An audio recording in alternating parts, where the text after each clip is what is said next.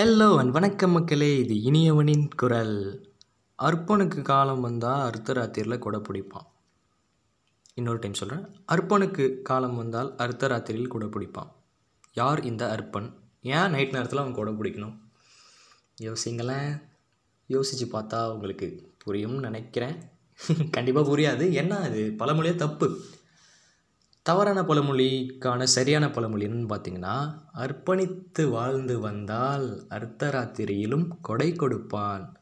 நீங்கள் மற்றவங்களுக்காக தன்னுடைய வாழ்க்கையை அர்ப்பணித்து வாழ்ந்து வந்தீங்கன்னா இல்லை ஒருவேளை அந்த மாதிரி மற்றவங்களுக்காக அர்ப்பணித்து வாழ்ந்து வரவங்கிட்ட நீங்கள் நைட்டில் போனீங்கன்னா கூட உங்களுக்கு கொடை கொடுப்பான் அதாவது உங்களுக்கு ஹெல்ப் பண்ணுவான் அப்படின்னு சொல்கிறது தான் அந்த பழமொழி.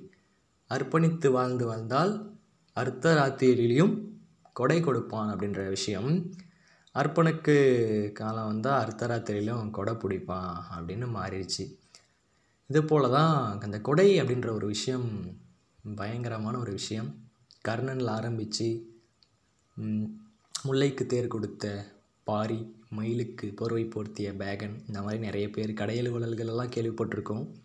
அந்த மாதிரி கடை எழுவலல்கள் போல நிறைய பணக்காரனால் மன்னனாக இருந்தால் தான் கொடை கொடுக்கணும் அப்படின்லாம் கிடையாது. தன்னால் முடிஞ்சது இருக்கிறத வச்சு மற்றவங்களுக்கு நம்மளால் ஏதாவது உதவி பண்ண முடியும்னா அதை கொடையாக கொடுப்போமே.